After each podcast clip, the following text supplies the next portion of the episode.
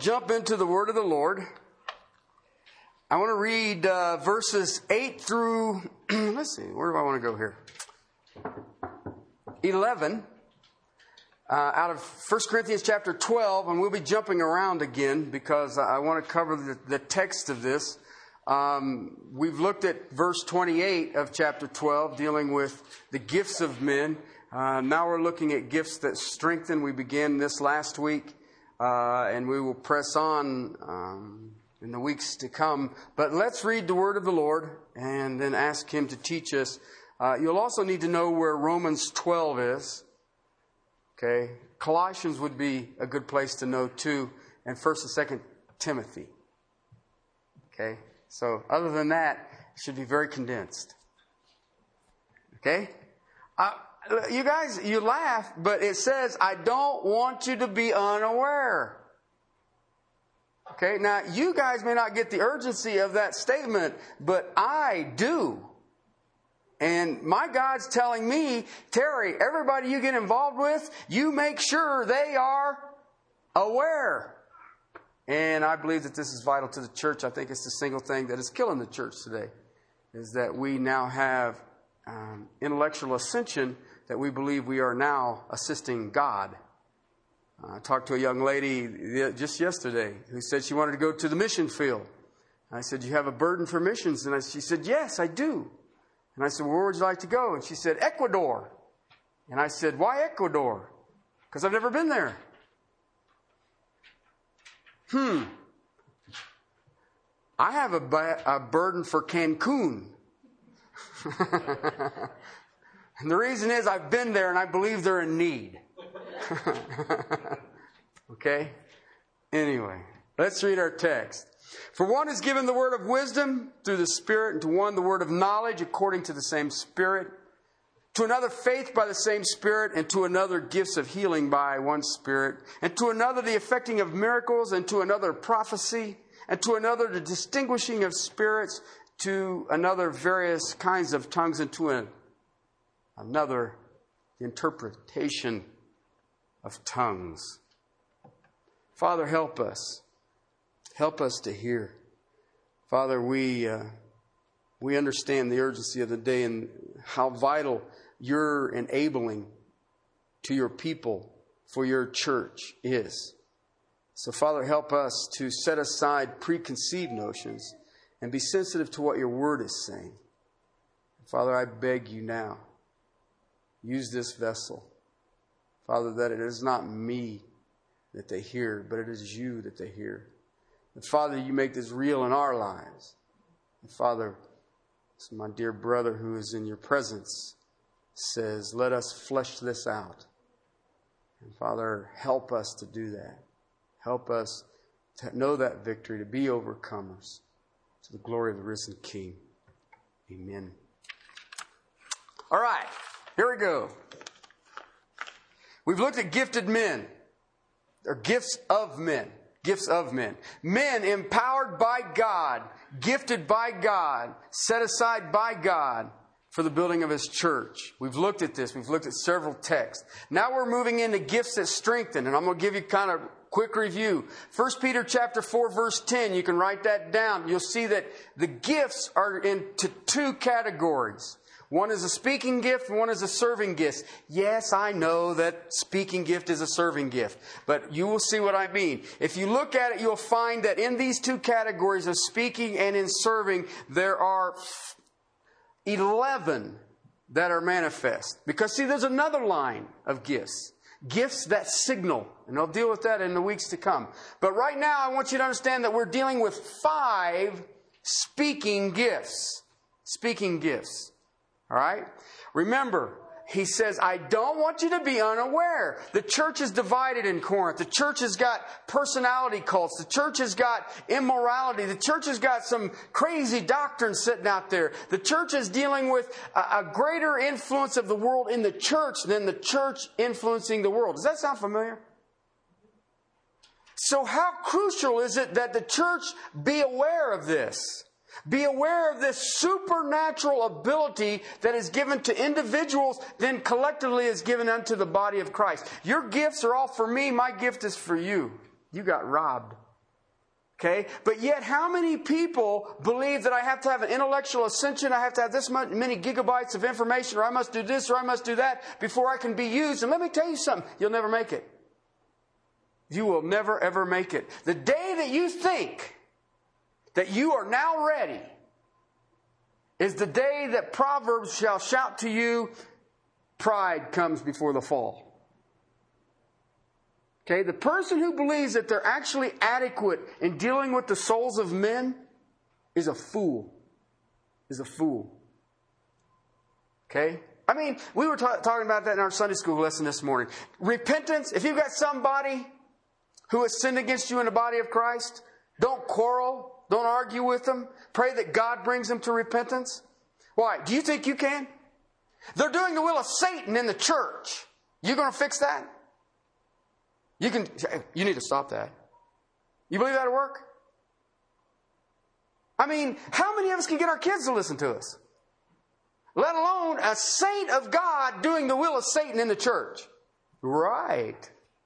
That's good, good, good, smart logic there. But I know people who believe that they can. If I do this and this and this and this, this will all happen. No, it won't, never will. But God's never said He would. He says, I will do it through you. You can't do this. Okay? So I want us to be aware of this because the church is missing this. The church individually and collectively is missing the blessing. The church individually and collectively is missing the witness. When the church comes together in the unity and the power of the Holy Spirit, lost people are in awe and they want to see it.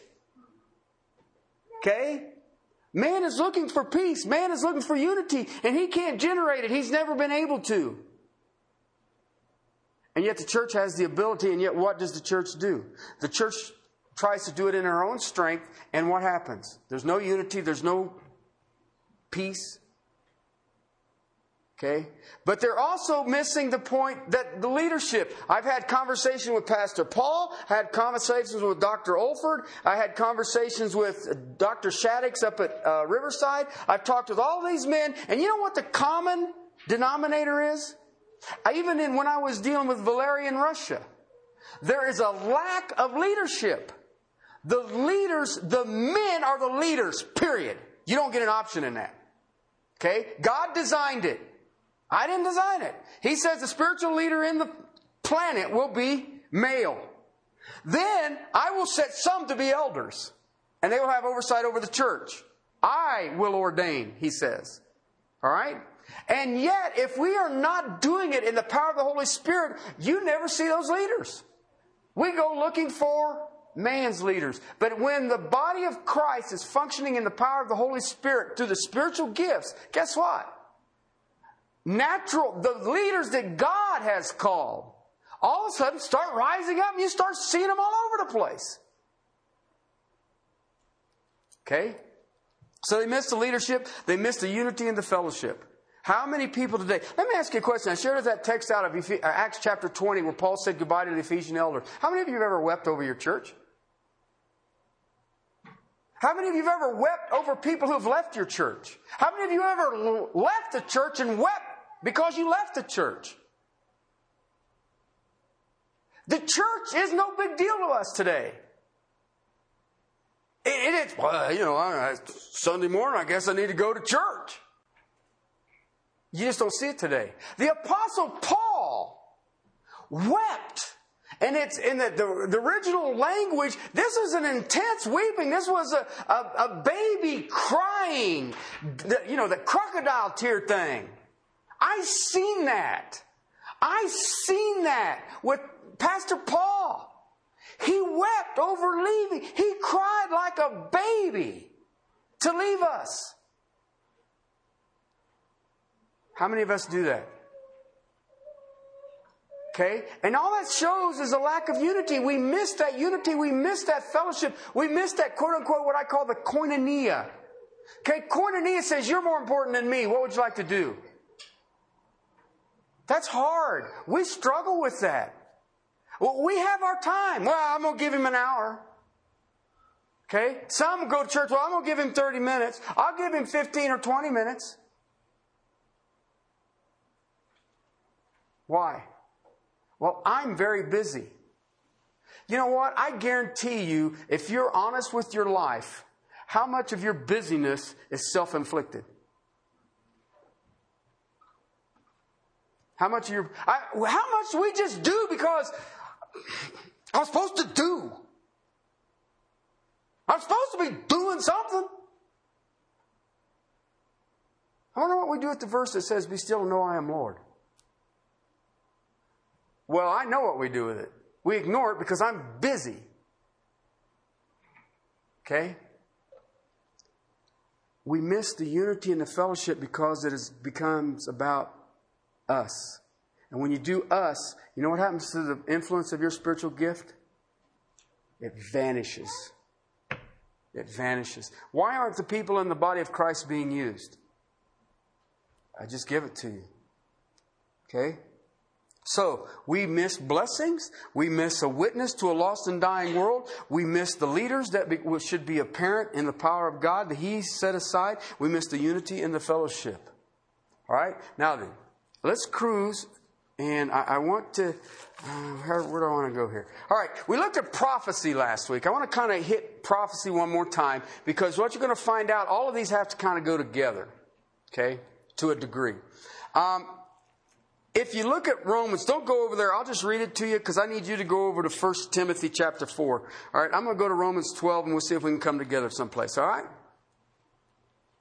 Romans 12, Paul says this We have gifts that differ according to the grace given to us. Each of us is to exercise them accordingly, if prophecy, according to the proportion of his faith. Okay?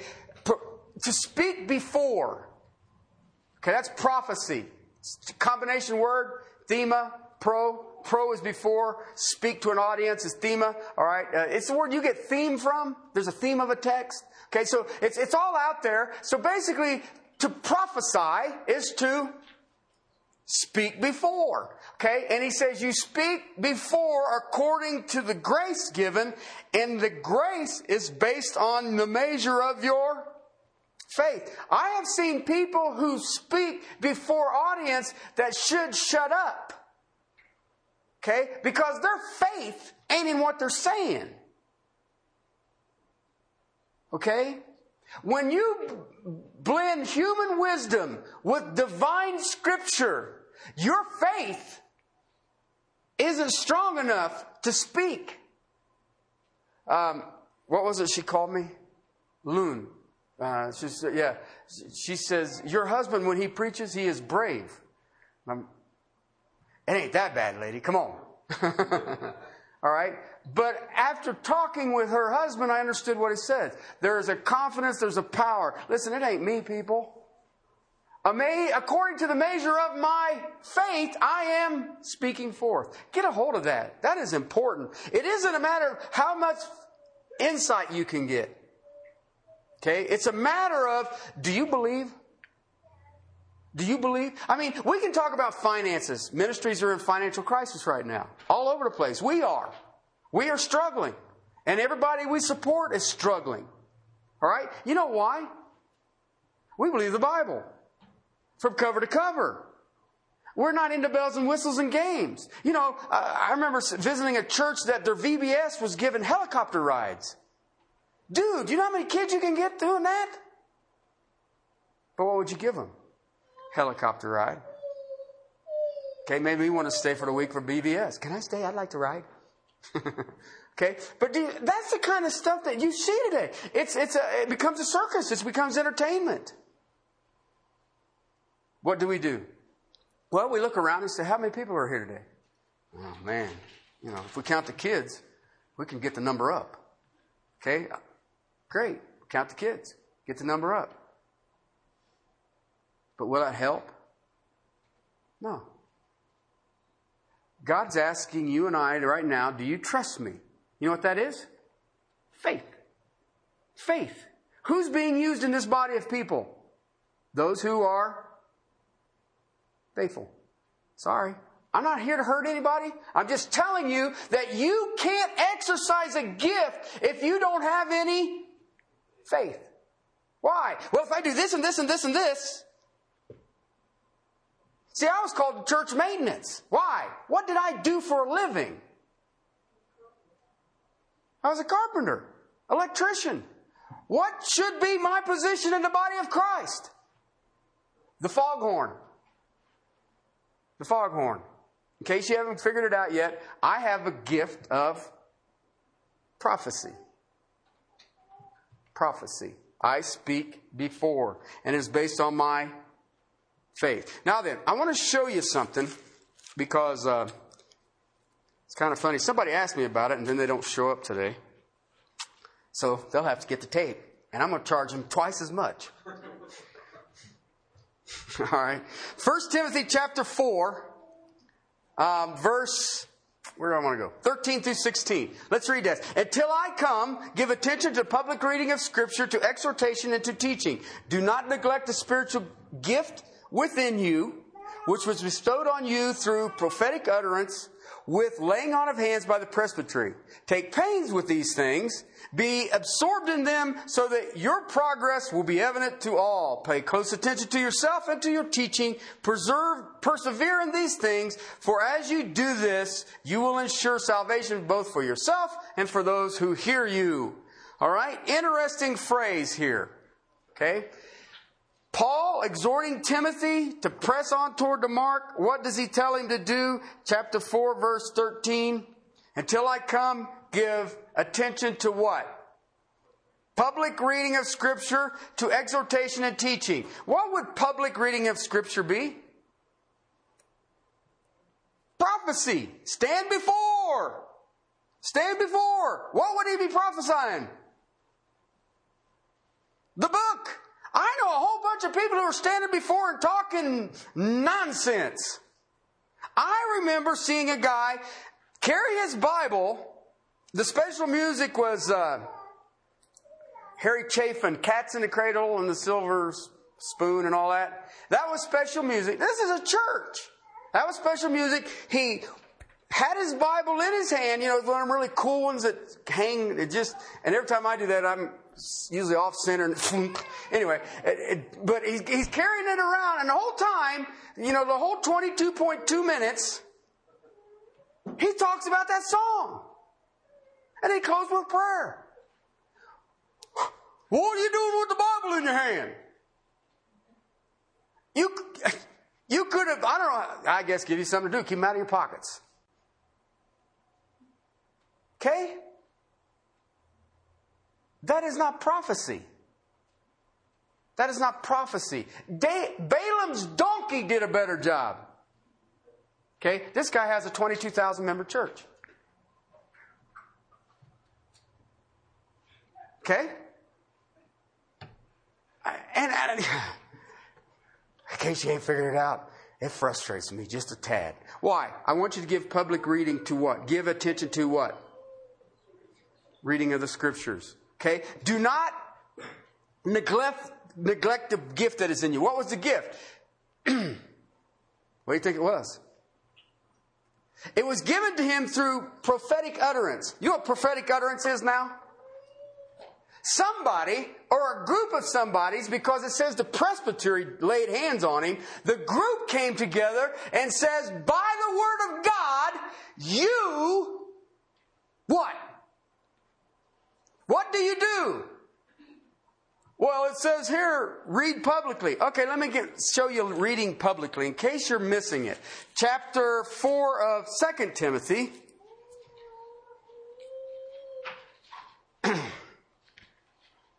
Chapter 4, verse 1. I solemnly charge you in the presence of God and of Christ Jesus, who will judge the living from the dead in the appearing of his kingdom. That's pretty serious right there, okay?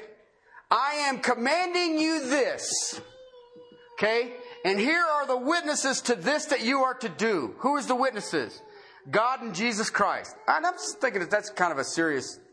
Uh, Timothy, I'm talking to you now. Okay? What is he wanting to do? I want you to give attention to what? The public reading of Scripture. Wonder what that is. Preach the Word. I want you to give attention to exhortation. What would that be? Preaching the word. I want you to give attention to teaching. What would that be? Preaching the word. It's always preaching the word. Sometimes it'll be an individual, sometimes it will be a group, sometimes it'll be public, sometimes it'll be private. Do you see that? That is amazing stuff. And what is it we do today? We exercise the gift of prophecy through the preaching of the word. Preaching of the word. Remember what I shared with you out of 1 Thessalonians? I do not want you to quench the spirit. Chapter 5, 1 Thessalonians. I don't want you to quench the spirit. One of the ways to quench the spirit is to despise prophetic prophetic utterance. Did you know that the word utterance is part of the root word cursa? Is the word we get preached from? Prophetic utterance. Prophetic utterance. Listen, preaching has nothing to do with volume. Okay? I mean, um, level of volume. Has nothing to do with it. You can preach the word sitting at your dinner table. I'm speaking before. You, do you see what I'm trying to get at? We've got it in our mind. Yes, what you're doing right now, what I'm doing right now is classified as a preaching event. But daggone it, you can have a preaching event to one person. You can have a preaching event to a hundred people. You can have a preaching event. So, so you see what I'm trying to get at? That's the kind of stuff that we have to pay attention to. Okay? Um, so I don't want you to quench the spirit. If you're going to quench the spirits, here's how you're going to do it. Do not despise prophetic utterance. This is a vital gift. Remember, I shared with you 1 Corinthians 14 that all the gifts were necessary. This is vital today. This is over, over over, uh, what am I trying to say? It is underestimated and not used nearly enough. All right? Let me give you uh, one more verse out of 1 Corinthians 14 39.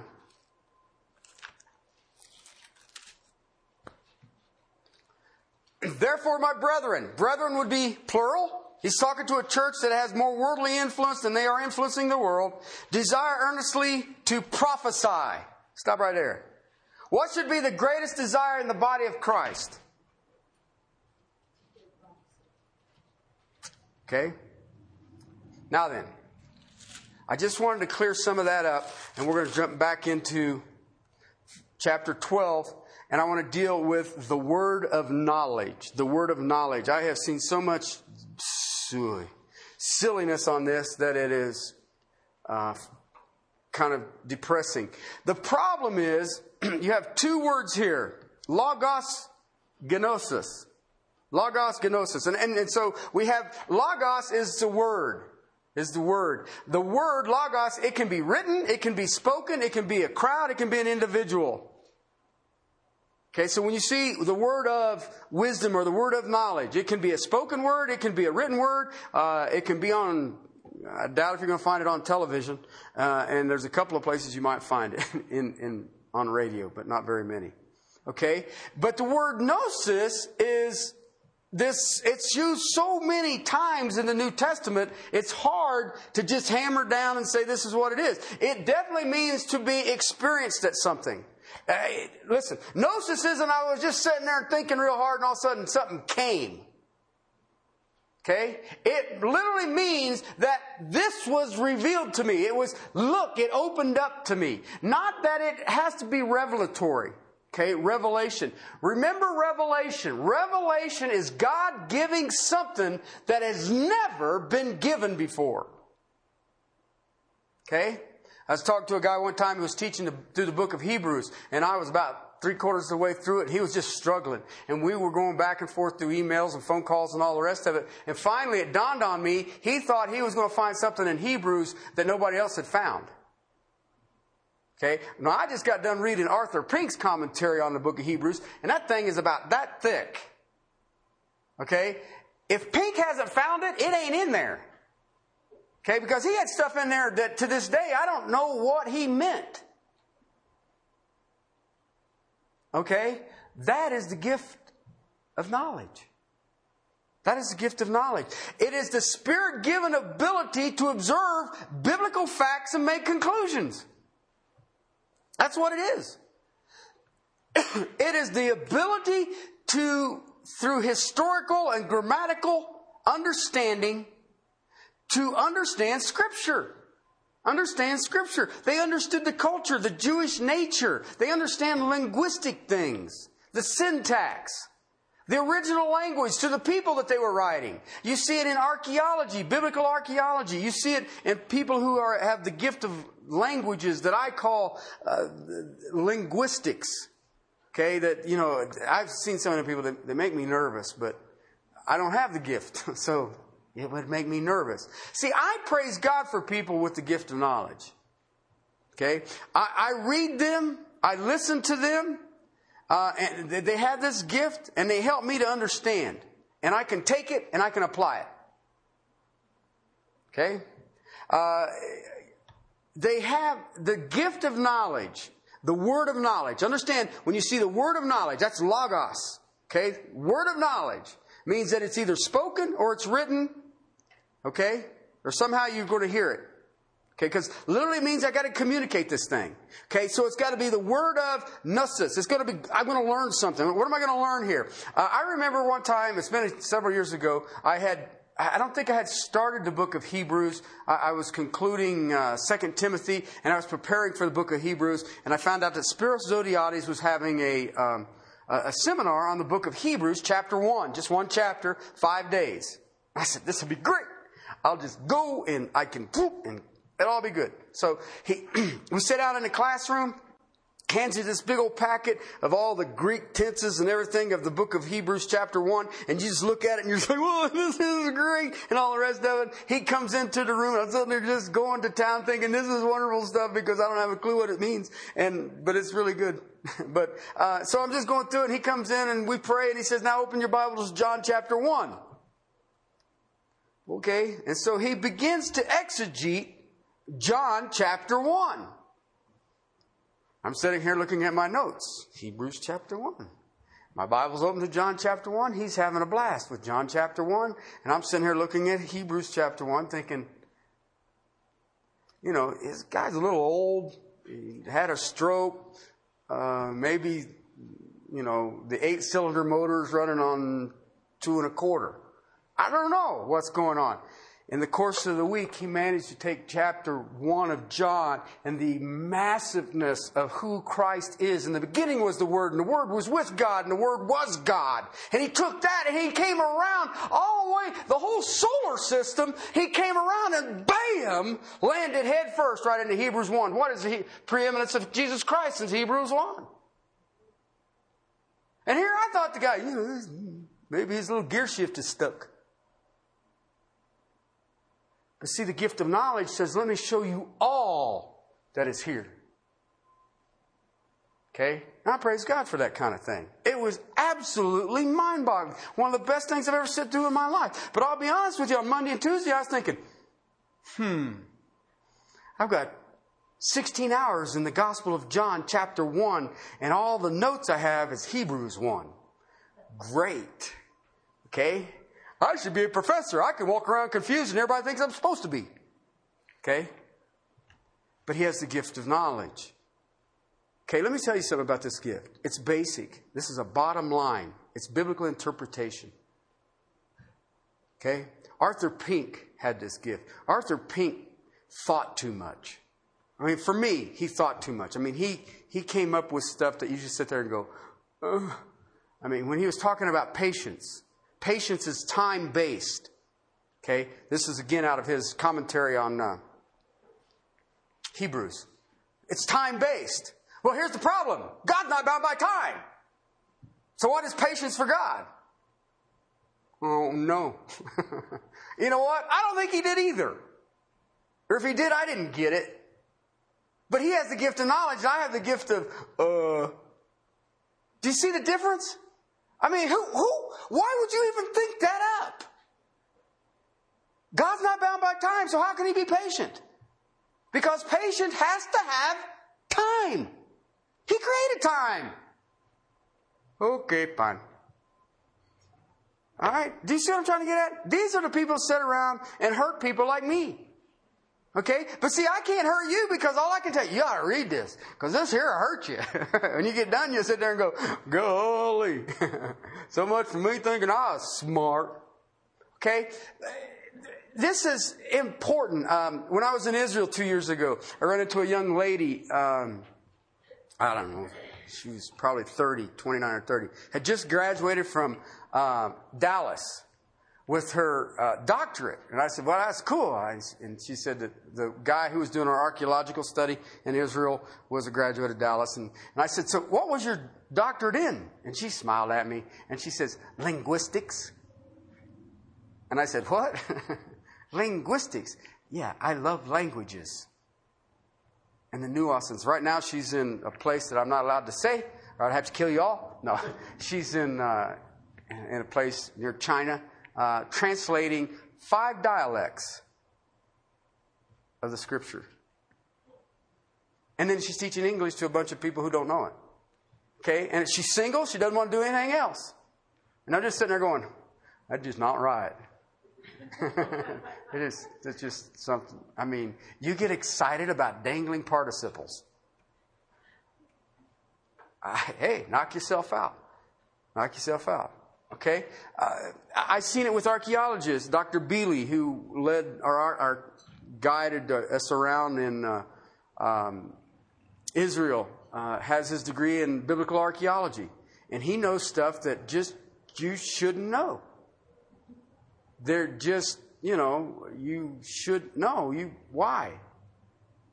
Okay, but you know, how to make a, a, column, what a Corinthian column looks like, what a Roman column looks like. And I'm sitting there going, they're all laying in a pile. so it's what that comes from they call rubble. All right? But he knows that kind of stuff. Why? It brings the scriptures alive. I mean, I was sitting uh, in an area uh, where um, Elijah was making the prophets of Baal mad. And we were sitting up on the hill, Mount Carmel, and it kept piling up. And I looked around, and he keeps saying, Pile up the cedars, pile up the cedars. Guess what's around there? Cedars everywhere. And he just keep piling them up, piling them up, set it on fire, see, you know, see if you've got to consume it, do whatever you got to do. Let's pour water on it. And then you look just over the hill, they're in a drought, and they're just a stone's throw from where? Mediterranean. Because you, you ever wondered that? I always wondered that. How can you have three years of drought and all of a sudden he starts pouring water all over everything. Where are you getting the water? Well, the Mediterranean ain't empty. And I mean, you can see it. You can see this hill. You just look right over there, and there's a great big old blue water. Hmm. I guess he was running down the hill. To, you know, somebody was. That's the gift of knowledge. See, people, now, now listen, I didn't. I just got to stand there, and all of a sudden it all started coming together for me. All right, but these people sit around and think about this stuff. You know, I have my degree in Sanskrit. In what? In Sanskrit. Ancient Hebrew. What? Because I got news for you. The Hebrew that is spoken today is not the Hebrew that was spoken in the time of David. It was not the same that was written in the time of David. That just came out by a guy, uh, can't remember his name now. They named the airport after him. Ben Gurion. Ben Gurion. He came back up with the Hebrew language. What you get in Hebrew today, you know where they got the Old Testament from? The Septuagint. You know what the Septuagint is, right? That's the Greek translation of the Old Testament. Do you know who translated it? Alexander the Great. He conquered them and said, Hey, I'm a spiritual dude. I think I was born of a virgin. I believe I'm deity. I'll just absorb everybody's. Okay? See what the gift of knowledge does? Gives you information that is absolutely useless unless you're playing Bible trivia. And then you ain't going to get, did Alexander write? All right? They have an ability, this is vital. They have an ability to observe and to understand and to manifest um, this in the body of Christ. There are some of you in this room right now who have this gift.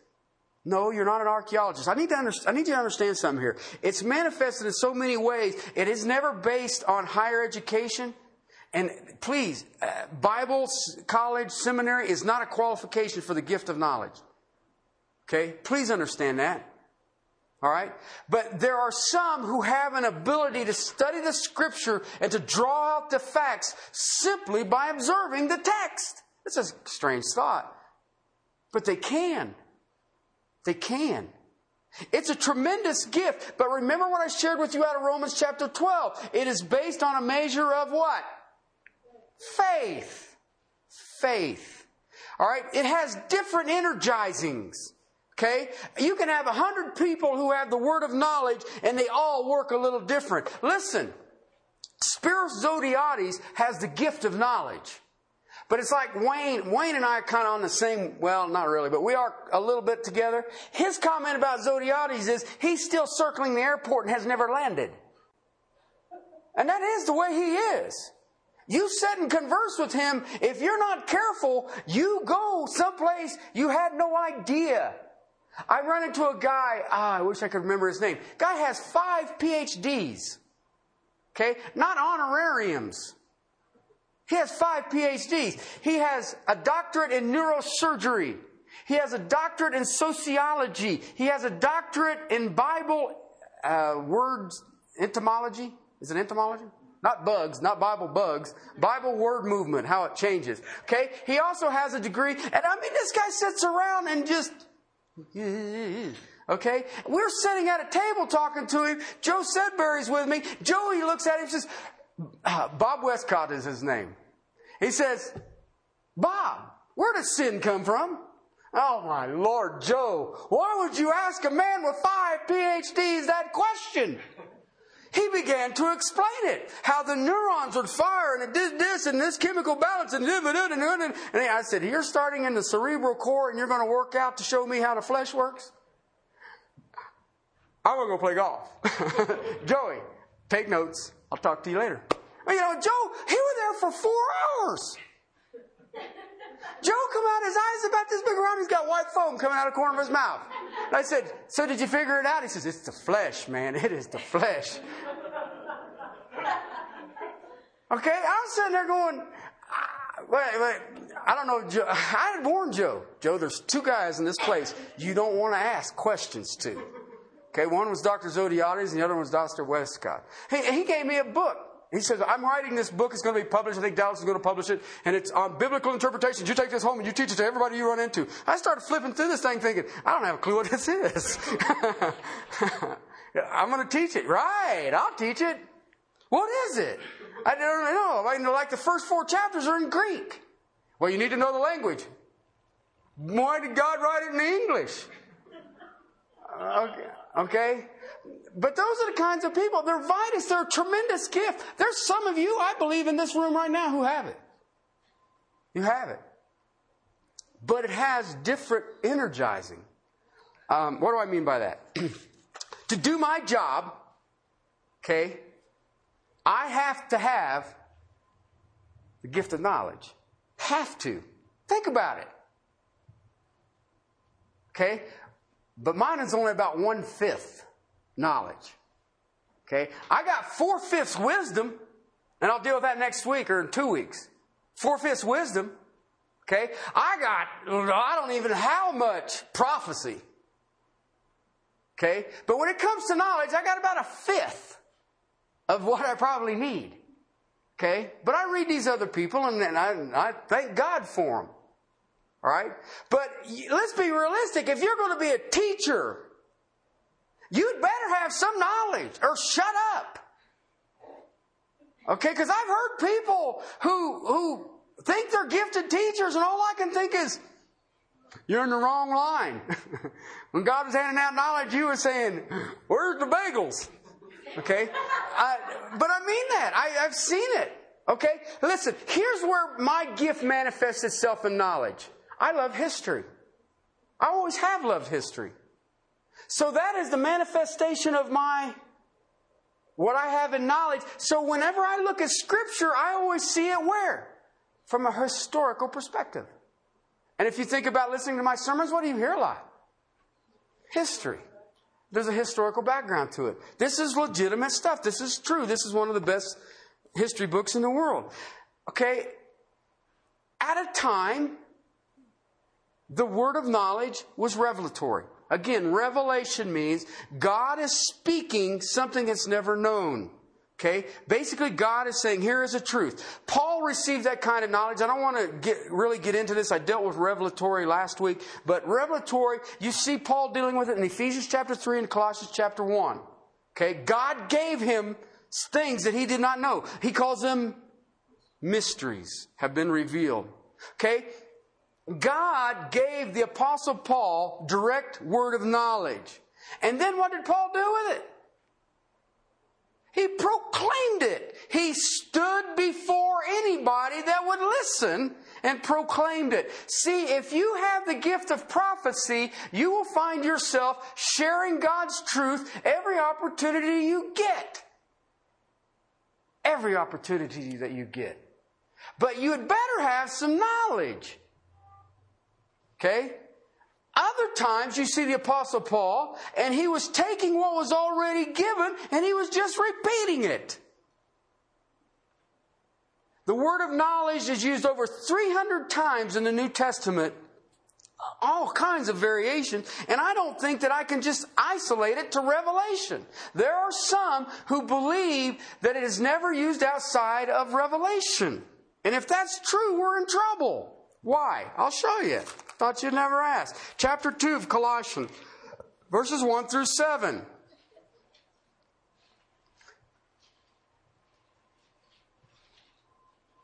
He's writing to the church in Colossae.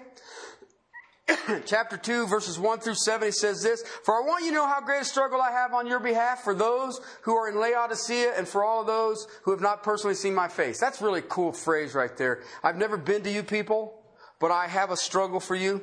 That their hearts may be encouraged, having been knit together in love and attaining to all the wealth that comes from what? The full assurance of what? Full assurance of understanding. Wonder what that means. If you want to have unity and love and assurance, where are you going to get it?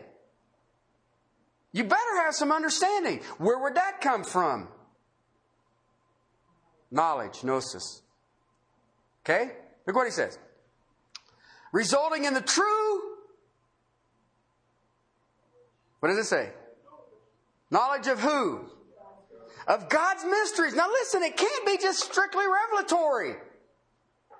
Because he says, I want you to be unified. I want you to be in love. I want you to attain all this wealth. And where will you get it? Knowledge of God's truth. Knowledge of God's truth. So it can't be revelatory. Can't be revelatory. Look what it says. In whom, okay, the mystery, that is Christ himself, in whom are all the treasures of wisdom and knowledge. I say this, and I, I like this part. This is for my biblical counseling people. I like this part. This is one that always gets me in trouble. I say this to you that no one will delude you with per- pervasive arguments. How will you not be persuaded? By our good arguments. Through knowledge. Okay? Look what he says. For even though I'm absent in the body, nevertheless I am with you in spirit, rejoicing to see your good discipline and stability of your what? In Christ Jesus. Where will that come from? Knowledge. These people who are running around saying, let's unite on the person of Jesus, but throw out doctrine, what are you telling me? You make your Jesus, I make my Jesus, we'll all be happy with Jesus. But you'll never have unity. Okay, look what else he says. Therefore, as you have received Christ Jesus the Lord, what? Walk in him. What's he still talking about? The knowledge of God, truth of God. Having been, therefore, uh, having been fully, firmly rooted and being built up in him and established in your faith, and you were instructed and overflowing with gratitude. See to it that no one takes you captive. You know what that word captive means, right? Chained, bondage. See that no one takes you bondage through what? Phil and his brother Officy. Philosophy. What is philosophy? Wisdom of man. And what? Empty deception according to what?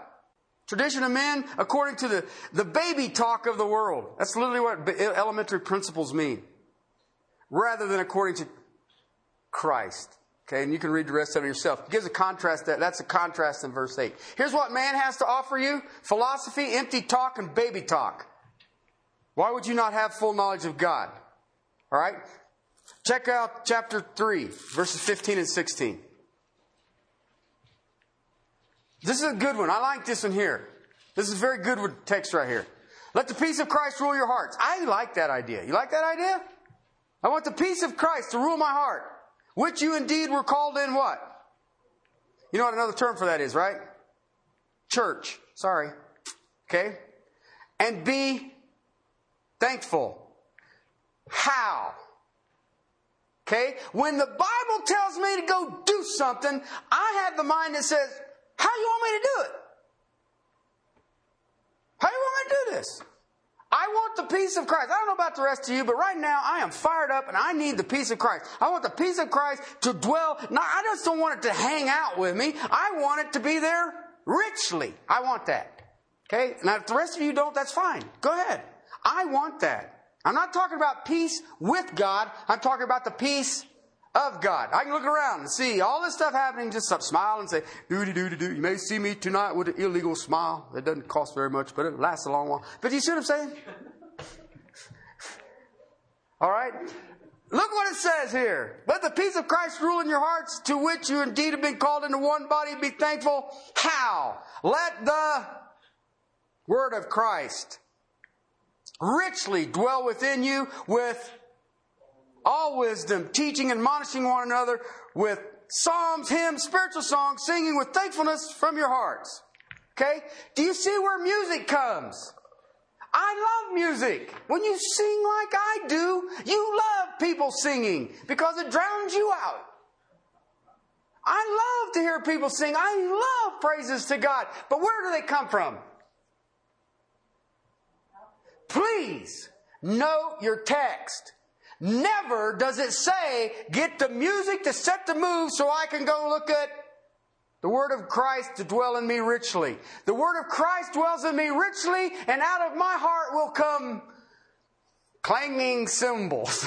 out of mine. but, you know, God says, oh, there's some joyful noise. okay, go back to the prophetic utterances, Terry. okay? Do you see what I'm trying to say? Okay? Where does it come from? Knowledge. That knowledge of the deep things. I mean, the knowledge that I think God spoke existence into being. How can you not praise Him and sing? And in my case, by myself. Okay? All right. One other place I want to go. 1 Corinthians chapter 13 verse 2.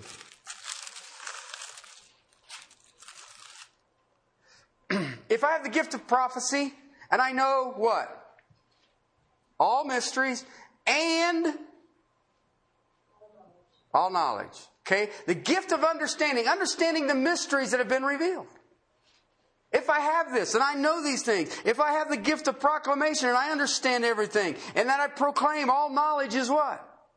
Mine. It is ability to understand. It is ability, it's those people who are writers. It is those people who are scholars. Those are teachers. Those are professors. And they come to these and they draw these conclusions. Okay, I want to give you two more illustrations. John MacArthur has six. Okay? I think it's three women and three men who have this gift, who assist him in his study and his preparation. Okay? I think that's right. Dr. Olford had Miss Vicky. She never married. She was with Dr. Olford and Mrs. Olford for 41 years. She had the gift of knowledge. I seen her office. Way too organized for me. Okay? She had the gift of knowledge. She could read through magazines and knew Dr. Olford well enough to know where he was teaching, what he was studying, and could literally draw articles out of magazines and add them to his sermons. She could read secular articles, she could read Christian articles, and she would bring these to bear. This text bears out here, this text bears out here, this is an illustration of sin, and da da da da, and just back and forth, back and forth. Listen, the gift of knowledge is, is basic for the body of Christ. Some of you in this room have it. Okay? Some of you, and you'll know it because you drive me nuts. You do. I've seen you guys. You exercise, and I just sit there and go, Ugh. Okay? I've seen it. All right? I can, you know what? I've come to the same conclusions. It may take me two years. And you just do it in about 20 minutes. Okay? And I don't like you people. Okay? But I am dependent on you people who have the gift of knowledge. Uh, my brother was that way. I can talk about him. He ain't here today. He went through four years of high school, never opened a book, carried bees. I could study and study and study and study and study and study and study and knock myself out and maybe get a low C. Okay? I, I just was, I, I don't know, I just never seen anything like my brother. I used to, ooh, okay, sibling rivalry. I just wanted to kill it. Kill it. That's not right. You shouldn't be that way. We're gene pool. How's come you're smart and I ain't? Okay? God has given me, like I said, about a fifth. And sometimes I don't use that much. okay? I don't want to burn it out.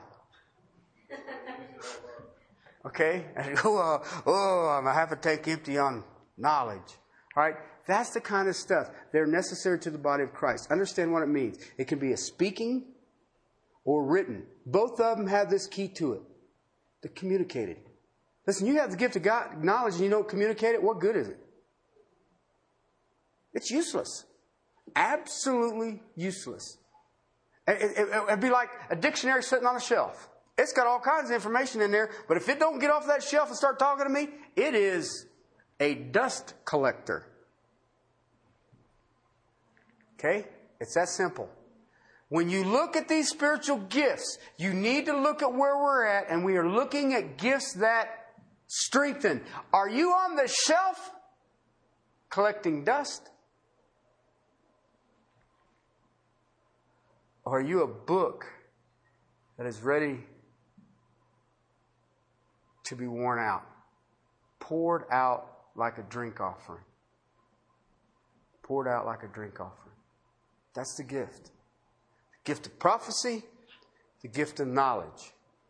In two weeks, God willing, I'll understand the gift of wisdom and be able to give it to you. Let's pray. Father, I just give you the praise for your word, praise for your gifts, praise for your church. Lord, I just, I am overwhelmed at what you do. And Father, the people that you have brought into our lives in this body of people. Uh, Father, I think that David has spoken here. Uh, I think that Dr. Zodhiates has spoken here. Wayne has spoken here. Uh, Father, you have blessed us. And yet, Father, we now need to stand at arms. We need to be ready for the battle. We need to be sacrificial. We need to be armed. And Father, we need to see those with the gift of knowledge up and working. So, Father, we who are not that gifted in knowledge can draw upon the depths of the mysteries of the King of Kings and Lord of Lords. Father, I just thank you and praise you to your glory and praise. Amen.